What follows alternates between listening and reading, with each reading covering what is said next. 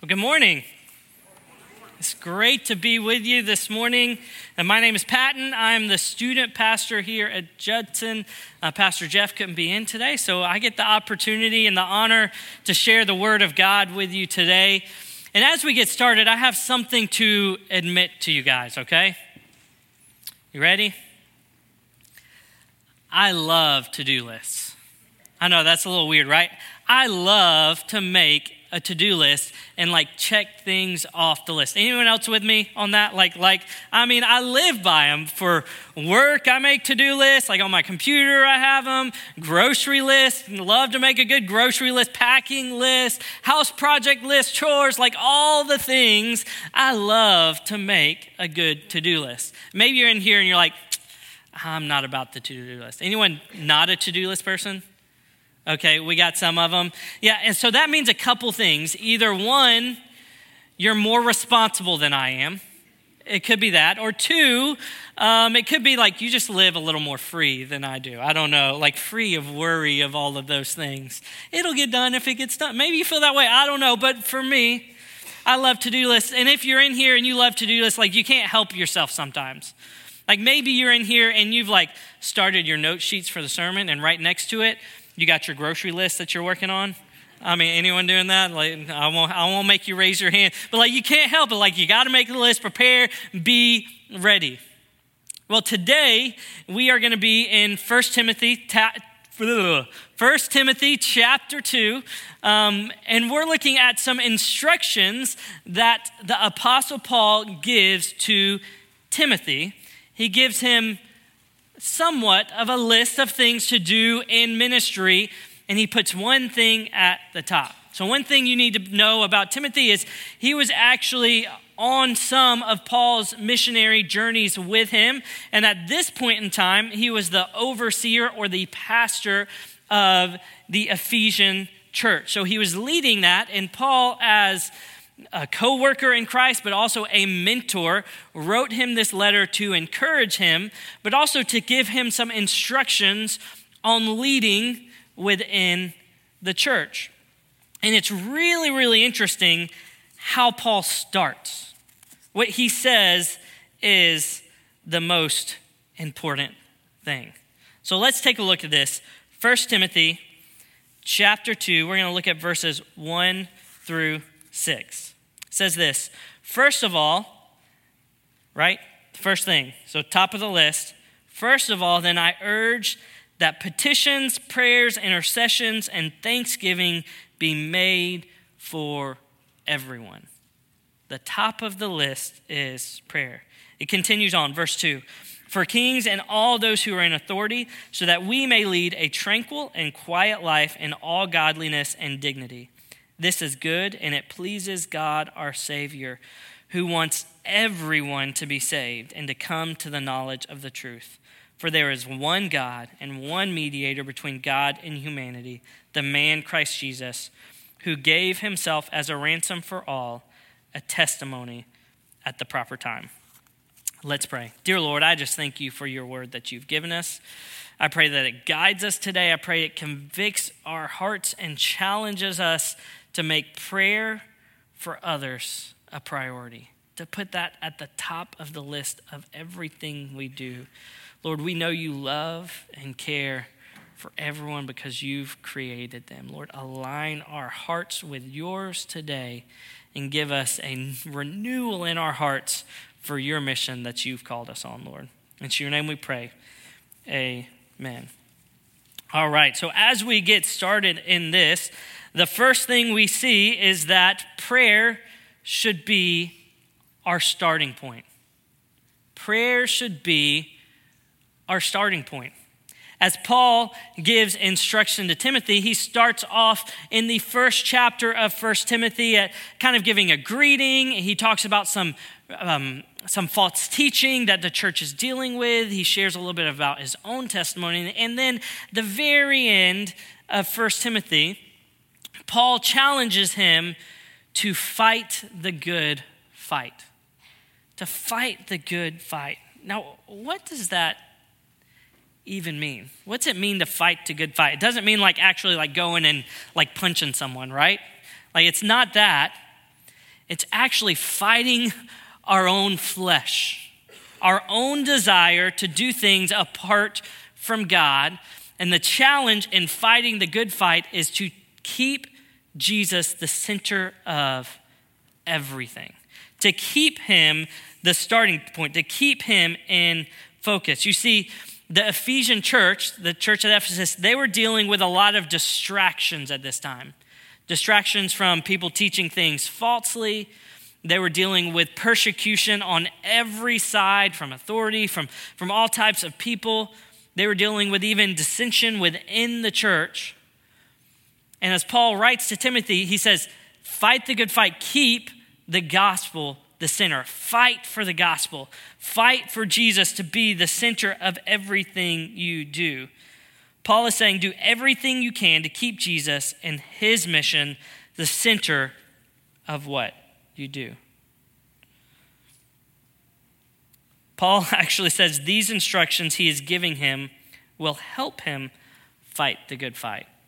So it says, okay, you need to go and fight the good fight, and now I'm going to give you instructions on how to do that.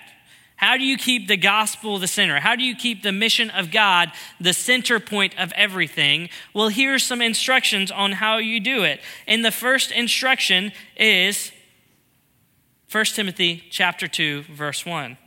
First of all, then I urge you petition, prayers, intercessions, thanksgiving be made for everyone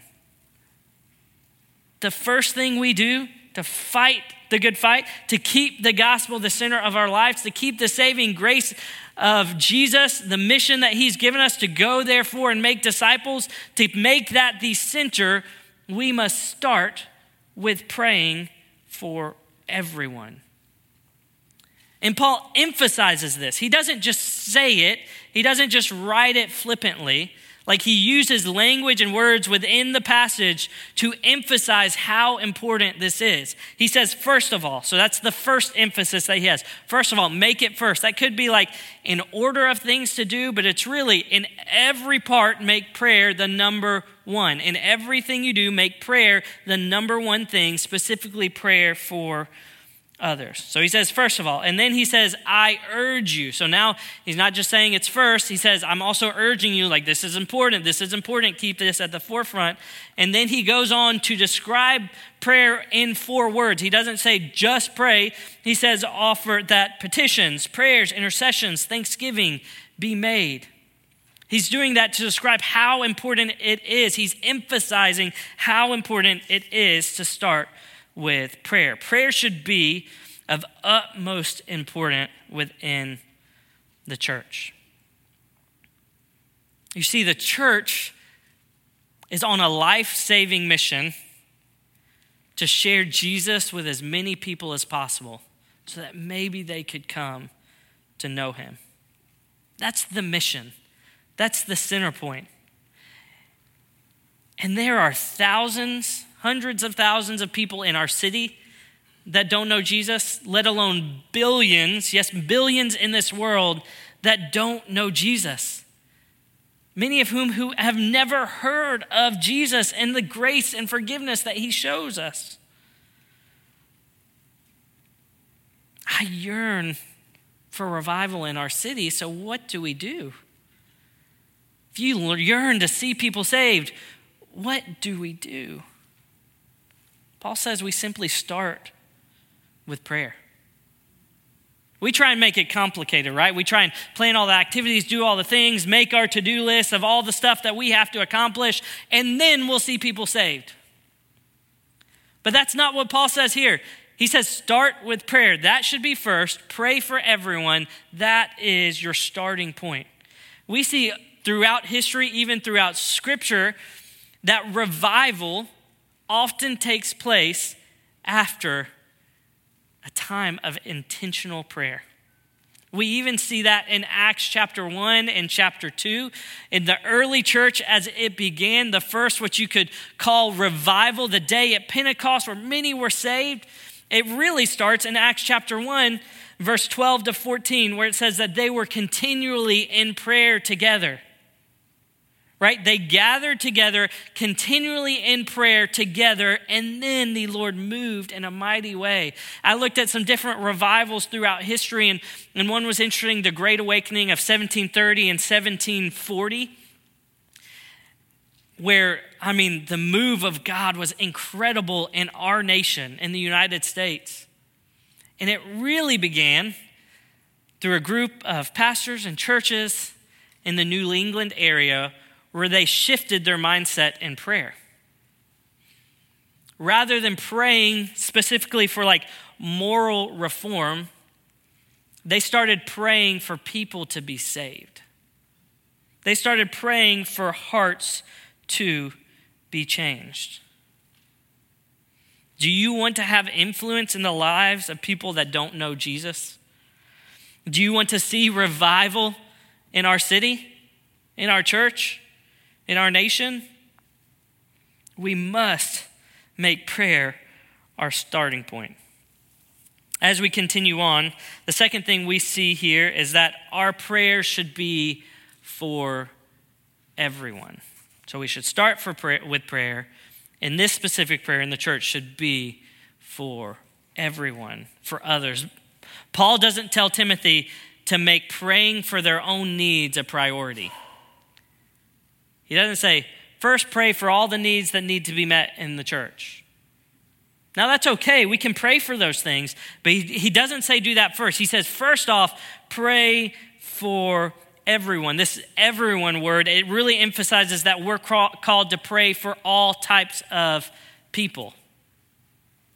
You see, in the church at this time, in the, uh, in the early church, they were dealing with um, really some divide between different ethnicities.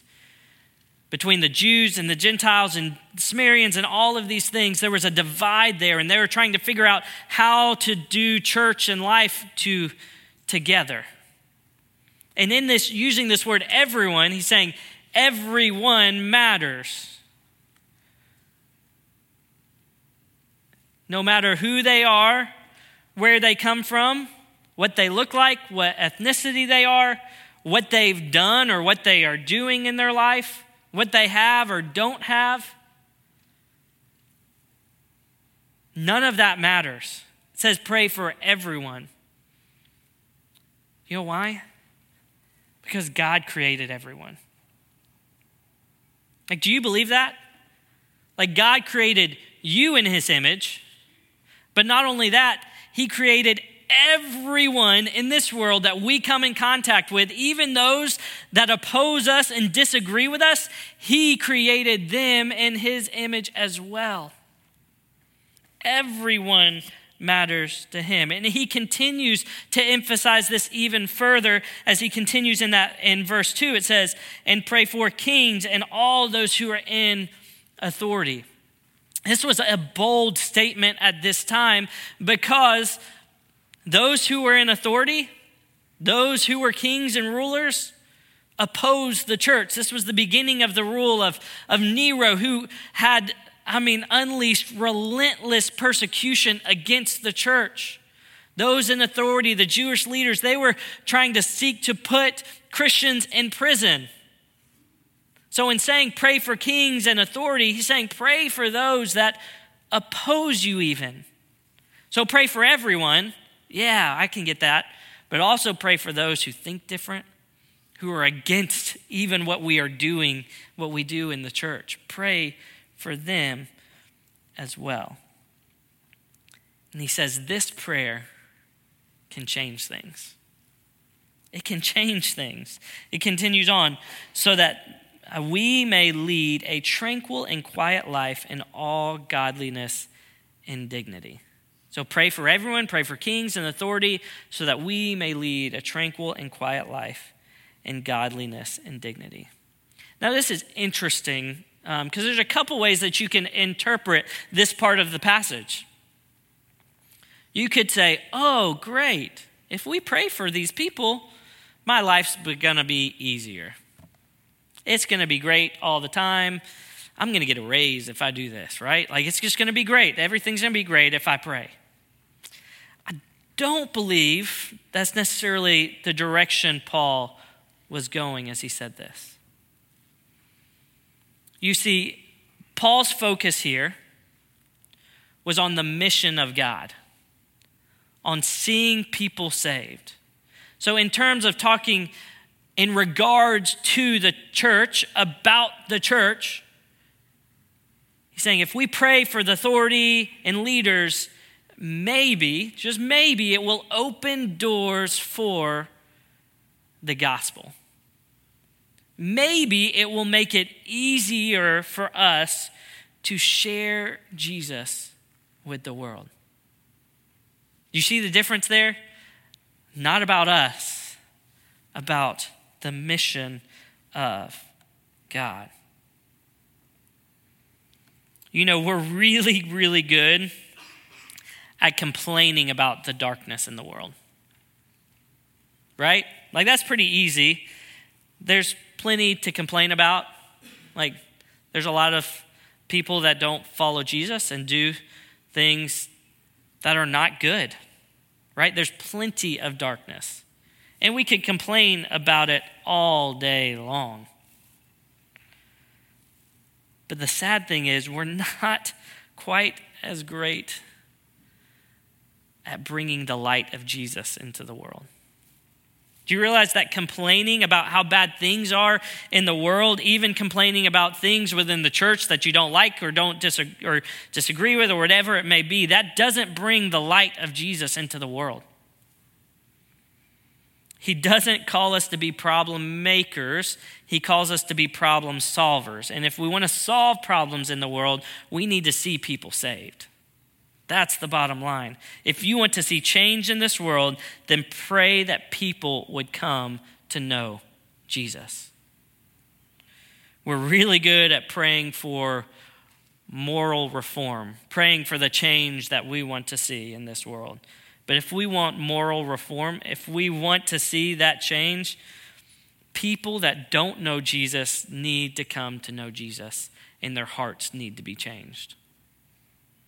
This means we should be praying more for people to come to know Jesus and less about the issues. Because if people come to know Jesus, the issues will start to resolve themselves. People come first. As we continue on, we discover this our prayers. So as we make priority, make prayer a priority, put it first. As we pray for everyone, because God created everyone and desires everyone to be saved, it starts to align our heart with God's desire. In verse 3 and 4, we see specifically God's desire in this. He says, This is good. It pleases God, our Savior, who wants everyone, there's that word again. We already saw it up above, the everyone word, who wants everyone to be saved and to come to the knowledge of the truth. That's God's desire. God's desire is for people to be saved, for people to come to know Him. Is that your desire? Is that your desire? The God that loves everyone and wants everyone, he, wants, he loves everyone and wants everyone to be saved, no matter who they are or what they done, have done or what you think about them. And realize this today in this room, God loves you and cares about you and has died on the cross for you, no matter who you are or what you've done or where you've come from, no matter what, He cares about you.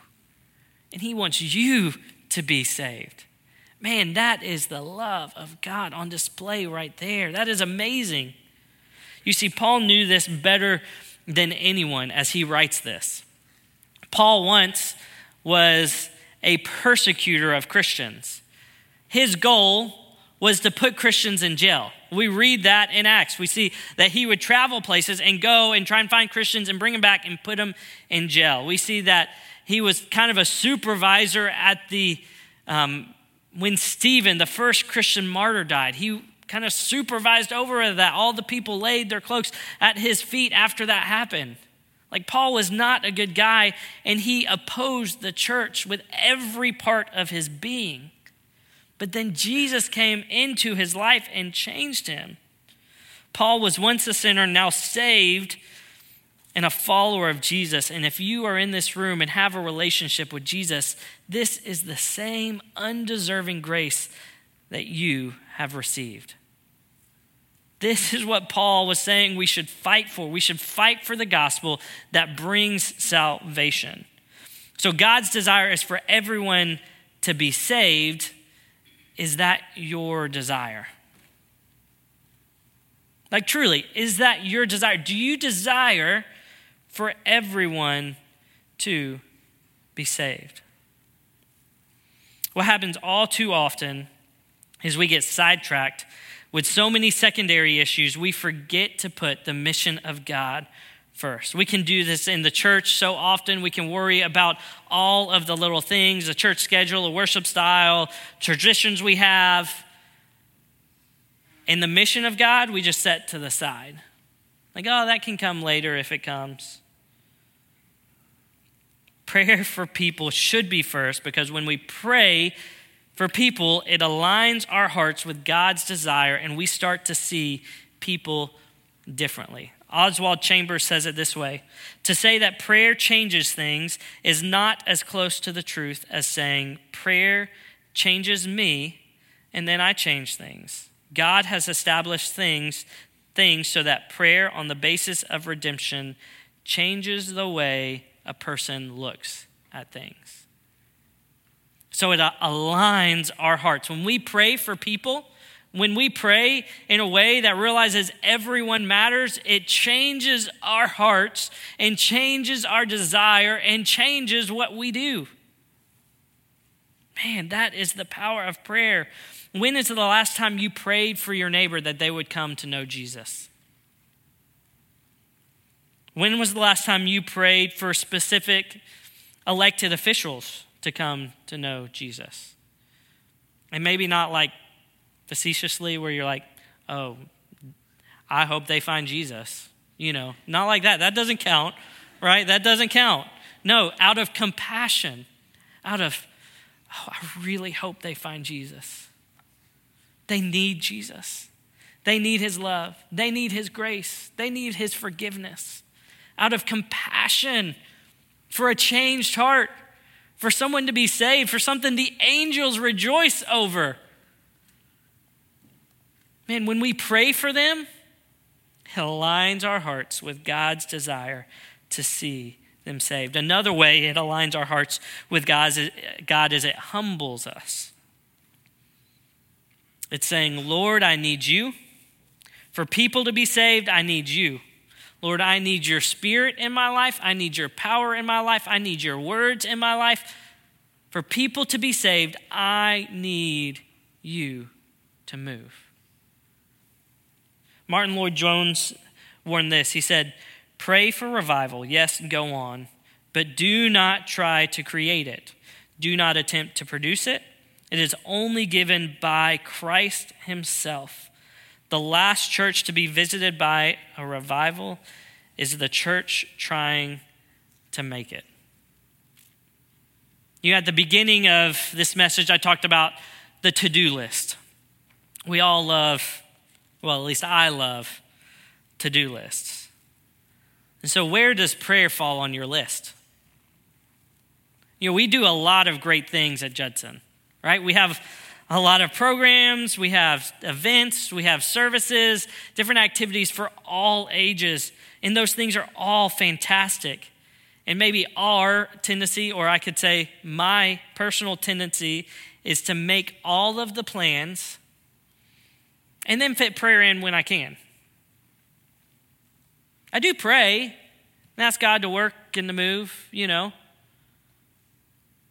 But I also like to work on all the plans, all the little details. So, like, okay, we have VBS, or we have camp, or Jules Luncheon, or a life group, or choir, or fill in the blank, whatever it is. We have all these activities coming up. When we make our to do list, it usually starts with okay, we need to recruit volunteers, we need to order food, make sure we have enough goldfish in the classes, we need to practice the program. You know, we think about all of the little details, and that's important. We need to do that, but that doesn't need to come first. Praying for people that are going to come is more important. Praying that lost people the people that don't know Jesus would come, that is more important than any of the other things. If we don't prioritize prayer for people, what are we really doing? Are we having events and activities and programs and services just to have them? What if we change the way we planned and the way we prepared for church? What if we, and by we, I mean me and you, every person in this room that's a follower of Jesus, what if we made praying for people that don't know Jesus a priority? Do you think the Lord can change hearts? Do you think the Lord can align our hearts with His? Do you think the Lord could bring revival? I mean, that's a real question. Do you believe that the Lord could bring revival in our church so that people could come to know Him like we've never seen? Do you think the Holy Spirit could come on us and move in our lives in a special way so that people would be saved? And it starts with putting prayer for others first. And so here's what we're going to do today we're going to follow Paul's instructions in this passage, and we're going to pray. We're going to pray for people that they come to know Jesus. And here's how this is going to work. We're about to go into a time of prayer, and it's going to be a guided prayer. I'm going to have a, a few prompts that I'll give you as we go into this prayer time. The altars are going to be open at the front, and I would love for you, if you feel comfortable doing so, to come to the front and get into a posture of prayer. You can also sit at your seat, kneel at your seat, whatever it may be, but, but get your heart and your body aligned and ready to go into a time of praying for people that don't know Jesus. So I ask you this bow your heads and close your eyes. If you want to come to the front, then come to the front right now. You are welcome to join um, some others up here to pray for those. We'll start in just a minute as a few come to the front to pray. Thank you, guys.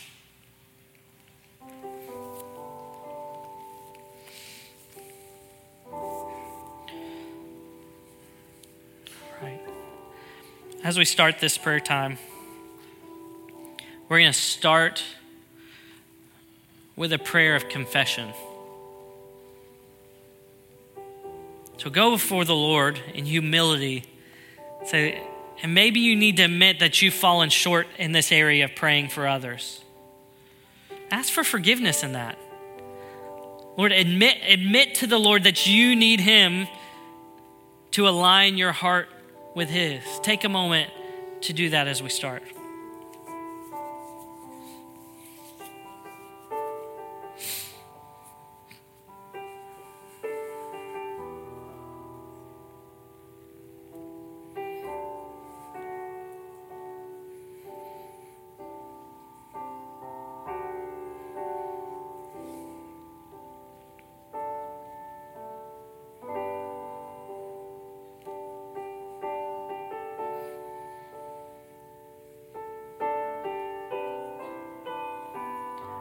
Lord, I come before you right now and admit that I fall short in this area all too often, Lord.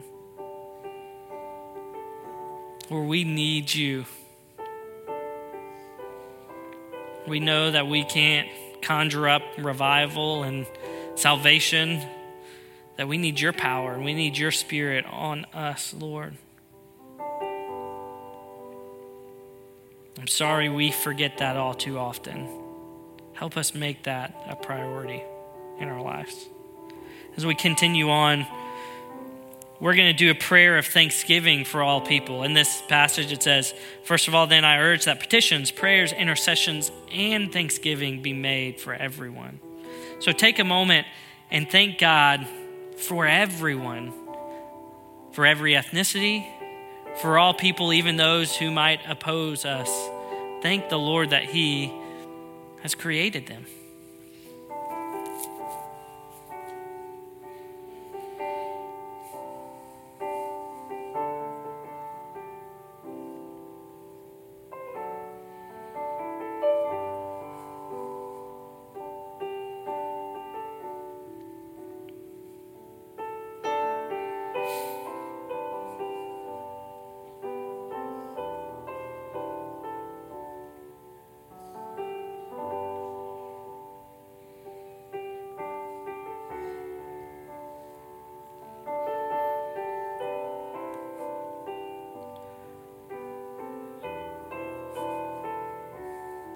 Lord, we thank you that you created everyone in your image.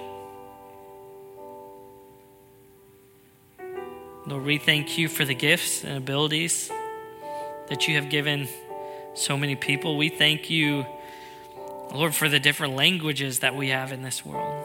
We thank you for the different colors of skin that you've given. Lord, the beauty of your creation is incredible. We thank you for that, Lord. And even in this time, we thank you for those that oppose you. Those that are against you, we know you created them as well and love them and desire for them to be saved. So we thank you for their lives, Lord. Help us not take their lives for granted. Help us show them your love and grace. As we continue, I want you to take a moment and pray for your neighbors. So maybe your neighbors right next door to you on either side an apartment, whatever it may be, or also maybe a coworker that you work with that works in an office or cubicle or, or works next to you. Pray uh, for them. I know you're thinking of some people in your mind. Pray for them and pray that they would come to know Jesus.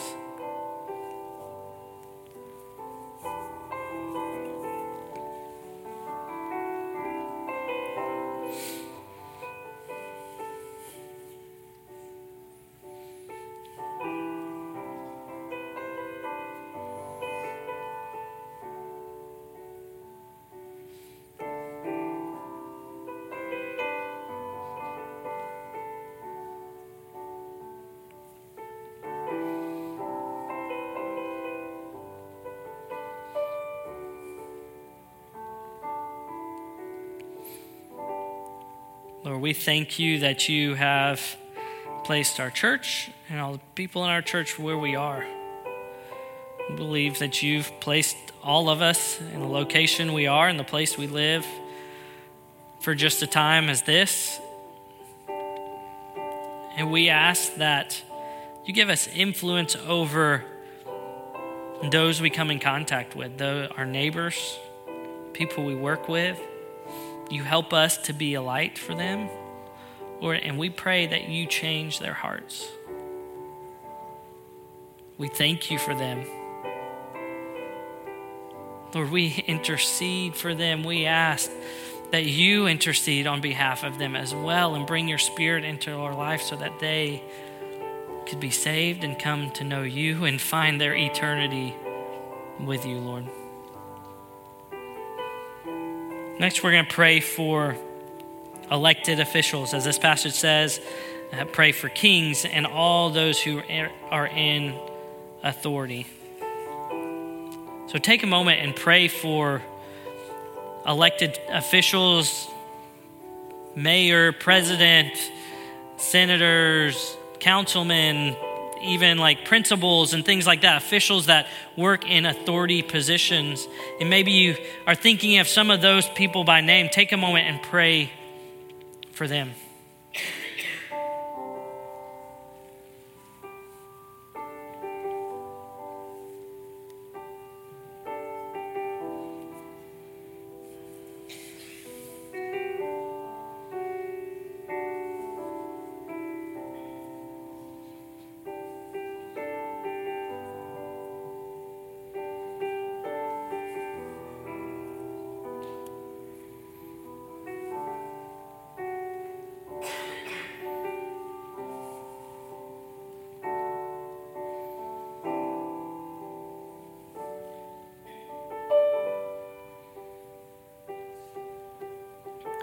We pray for officials in our country. Lord, there's such a great divide politically and in so many ways in our country. And we just pray that you draw them to you. These officials who are confused about their faith, don't understand it totally, have a surface faith and not a real relationship with you. We pray you draw them to you, change their hearts. We pray for those adamantly opposed to Christianity and the things that we hold to. Lord, that you start to draw their hearts to you. Lord, in doing so, we know as you draw them to you, as you bring salvation to them, that you'll open doors for the gospel. You'll open doors. You'll make it easier for us to share Jesus, Lord. We want that. We desire that. Finally, as we finish up this prayer time, ask you to pray for the next generation, those birth to 18. Today is actually a day of called prayer in the Southern Baptist Convention for that specific age range. And so we want to join other churches in praying for them ask God to bring revival. We know that throughout history, a lot of times revival takes place through teenagers. And so we want to pray that revival comes in the hearts of our young people and that they lead out. They're not just the next generation, they're the current generation, and they have the opportunity to lead. So pray for them. Pray that the Lord, the Spirit, would move in their hearts.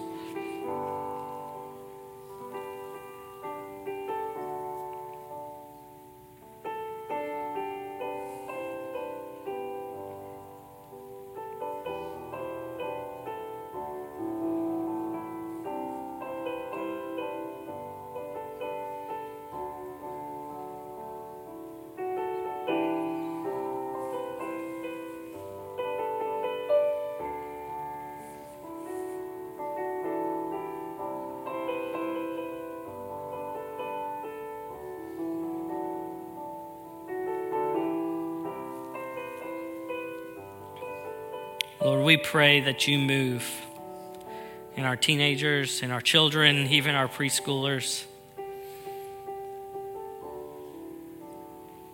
Lord, I pray for the students we have in this room right now. Lord, that you would draw them to you. In life group and midweek and Bible studies they're doing on their own and camp and that you would just start to work in their hearts. Give them a renewed passion, Lord. Show them your power, show them your spirit. Lord, let it burn in their hearts so that a move of God, a move of your power can take place. We pray for that in our country as well, not just in our church, Lord. Teenagers are dealing with difficult so many difficult things. And we just ask that you draw them to your salvation and let that be their guide in their lives. So that you would be glorified, so that others would come to know you. Lord, and it's your name we pray. Amen.